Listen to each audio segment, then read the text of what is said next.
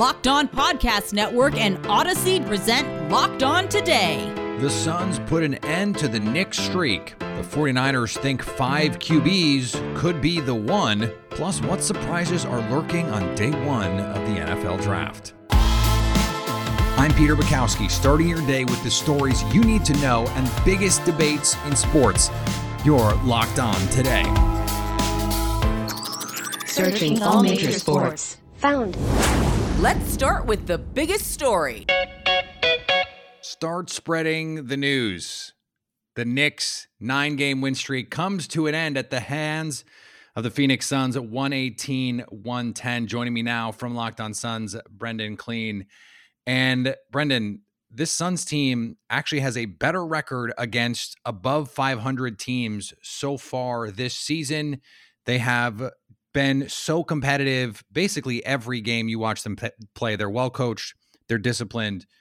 Maybe I'm answering my own question here, but how are they able to do this night in and night out against even the good teams? No, you're completely right. I think the thing to me that's really started to dawn on me over the course of this season is, uh, first of all, they're getting it from you know really roster spots like one through eleven, um, and so the depth helps, right? Like we saw tonight against the Knicks, they're without Jay Crowder, who's a starting forward. They're without Dario Saric, their backup center.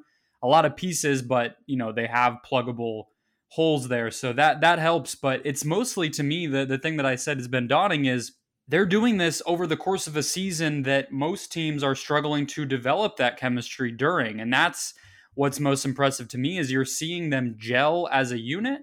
And I think that that this NBA season is supposed to be the one where that's not possible. So that's what's really started to jump out at me is it's not, you know, a huge Devin Booker night every single game, and yet they're getting it done. So I think the question that is going to dog this team, at least until we see it, is okay, how does that translate? How does that translate to the postseason? And and frankly, I think Phoenix has some pretty good answers because of the star power that they have. But what is your perspective on it? I think there's one type of team that's going to pose a real challenge, and obviously the star power of a, of a LA, the Lakers, or uh, you know, the the Sixers will will do its own thing as well. But the only type of team that really scares me if I'm thinking about the Suns in the postseason is what exactly Bro- Brooklyn just did to them on Sunday, which is switch, make the the Suns beat you one on one, and you know force someone besides Devin Booker to be the guy to do that. Right, Chris Paul isn't really ever been that type of player to just really you know score 50 in a big game like that. And he's certainly not in his mid 30s. And they don't really have anyone else who really even could be that type of player. So when when they get into that situation, the Clippers are another team that's done that to them. That worries me. Other than that, I don't really feel like uh, there's there's much of a reason to doubt them in just about any playoff matchup, and that's remarkable to say. There's not a lot of teams you can say match up with so many different styles of basketball. Locked On Today is brought to you in partnership with Audacy. That's A U D A C Y, your new home for music, news, sports, and podcasts. Download the Audacy app today. Coming up, the 49ers think five QBs could all be the one. That's next. Today's episode is brought to you by Rock Auto. Buying car parts can be a major hassle, especially right now when you don't want to go into the store. And even if you do go into the store, you have to deal with someone behind the counter who is going to have to go look up the parts in their warehouse on their computer. You have a computer, you have a smartphone, you have the internet. You can go to rockauto.com and do it yourself. Rockauto.com is a family business serving auto parts customers online for 20 years.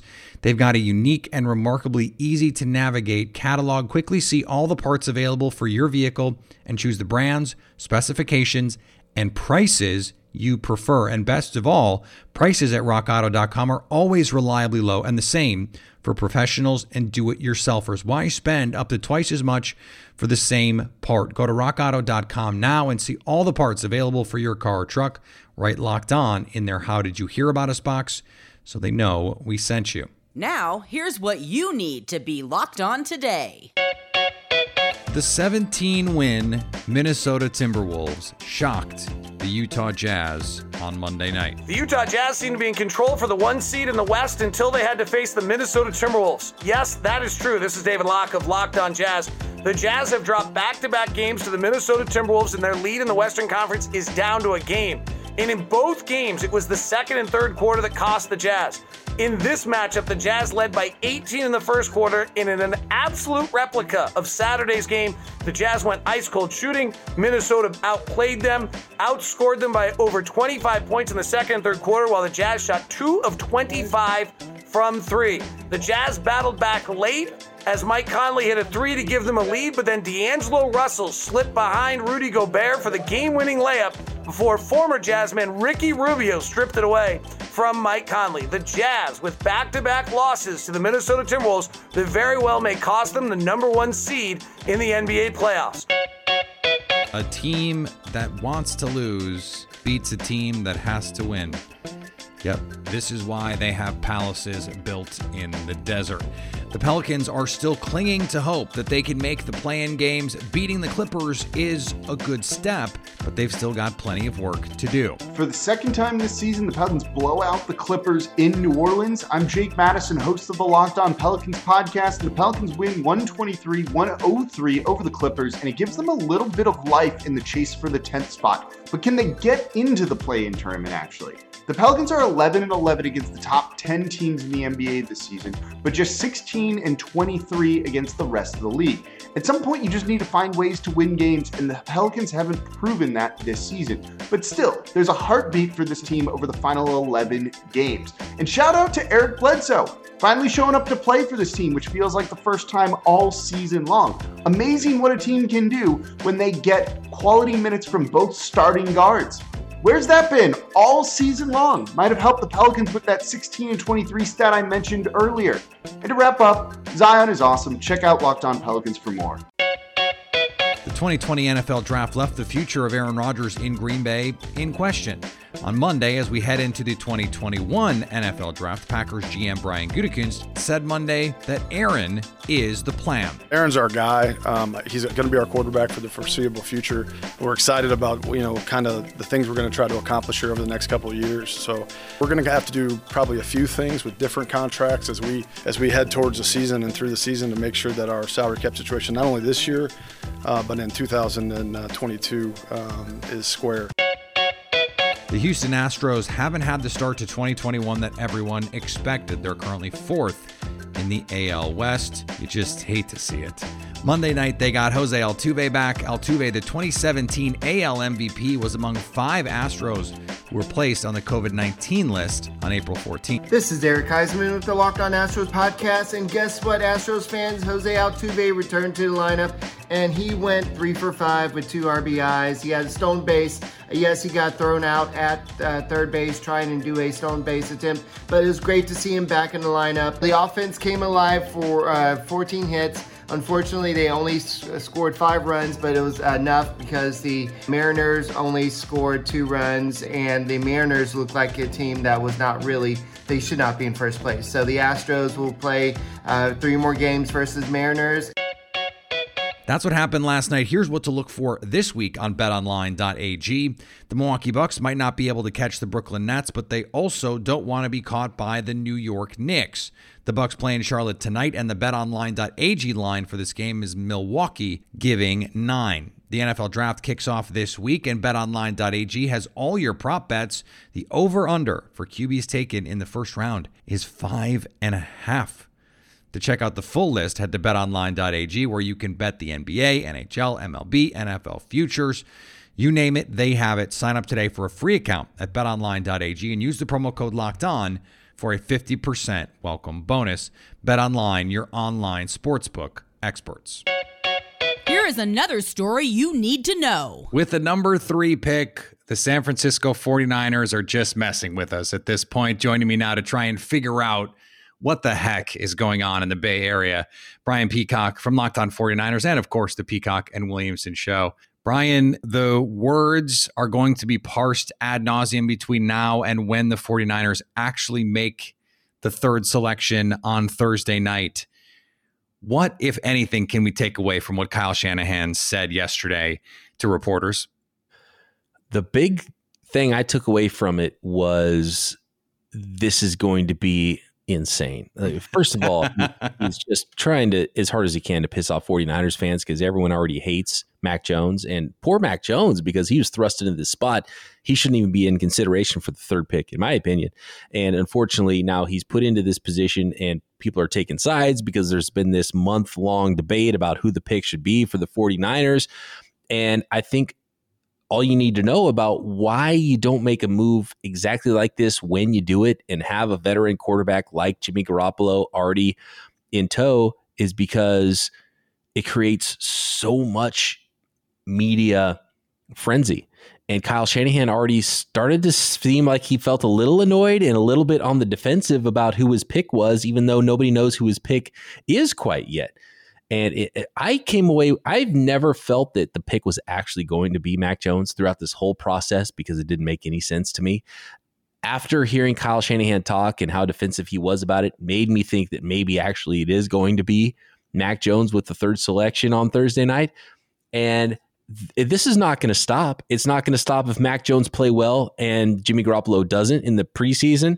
Then it's going to continue. If Mac Jones plays poorly, then it's going to continue. So it's almost a no win situation. It's the reason they say when you have two quarterbacks, you really have none. And I think the 49ers might have miscalculated how just annoying this whole thing is going to be for them to have to go through this process of having a top three quarterback and a veteran quarterback and all of the things that go with it. And essentially, all they have to do is be perfect, right? They have to hit and find mm-hmm. a superstar quarterback and pick the right guy, and he has to be better than the other two at pick number three, or else this could all very much go south. So why not wait then? Why did we have this flurry of activity?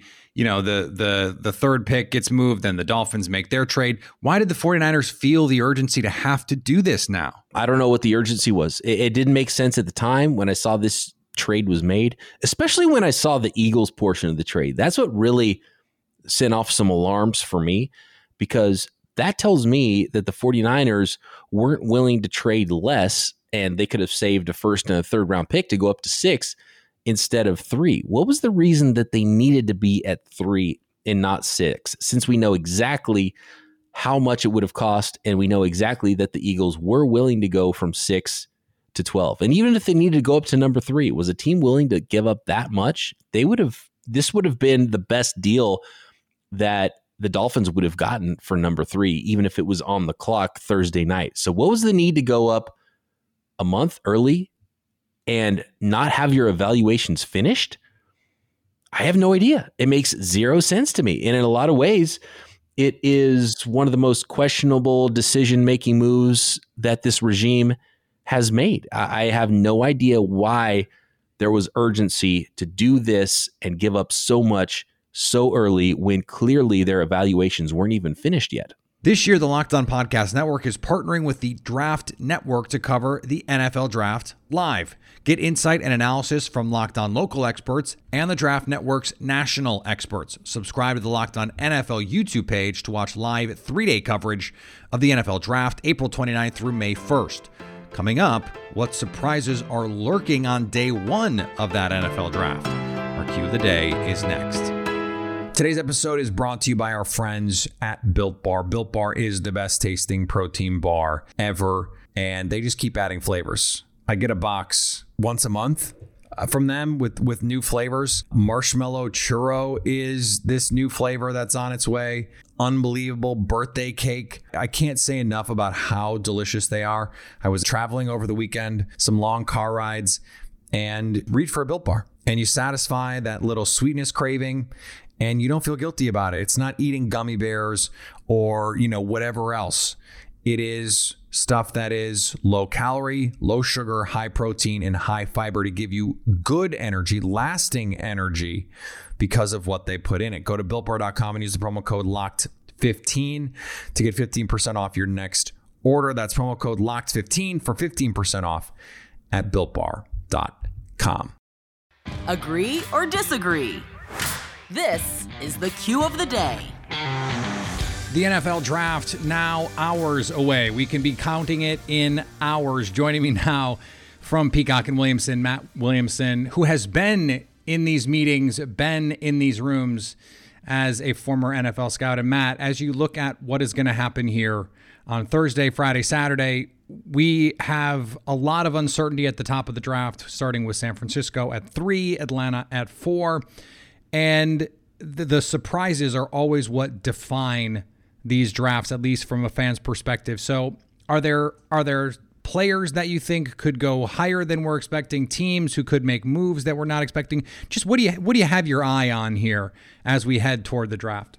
Yeah, I mean, I, I can't wait. Honestly, I mean, I, I do think we're going to see, see three quarterbacks, and then I think Atlanta is going to grab Pitts. I don't feel super strong about that, and then I think Cincinnati's going to get Ja'Marr Chase, and Penei Sewell might fall a little bit more than people would have guessed. And I think that if I'm right about that, and I'm not betting my life on it that those would be the top five picks.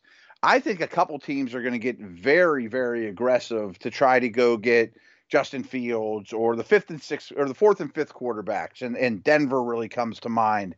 I think Washington can be aggressive. And I really think New England could be aggressive to move up to get one of those guys. We think the three quarterbacks are going one, two, three. We're we're really sure that it's going to be quarterbacks. We're just not really sure who those guys are going to be. So let's say all of this Mac Jones to San Francisco stuff is just smoke.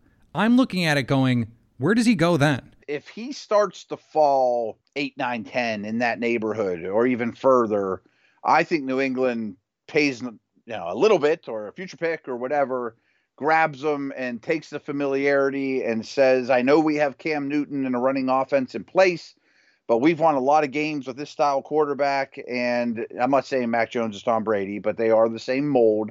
And we're gonna roll with it. And Nick Saban gives me the the thumbs up on this guy I wonder if he'd get past Denver though. The positions that this class is is particularly bereft of talent. It seems like the defensive line is one of those, and then I don't know about you, but I'm not in love with this edge class.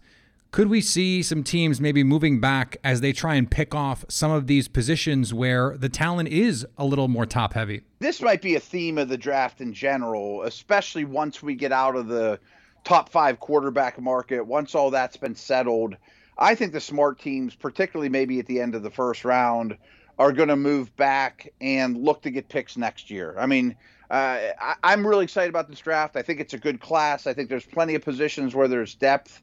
But this year, more than ever, I think there's just more uncertainty. I think that the fifth, sixth, seventh round are going to be really light. That I think teams are going to say, give me some picks next year. And especially teams that have job security. One thing that is very abnormal, and again, I'm not predicting it, but it wouldn't shock me if these three running backs, Williams, Etienne, and Harris, go earlier than expected. You know, because I really wow. think there's a massive drop off there.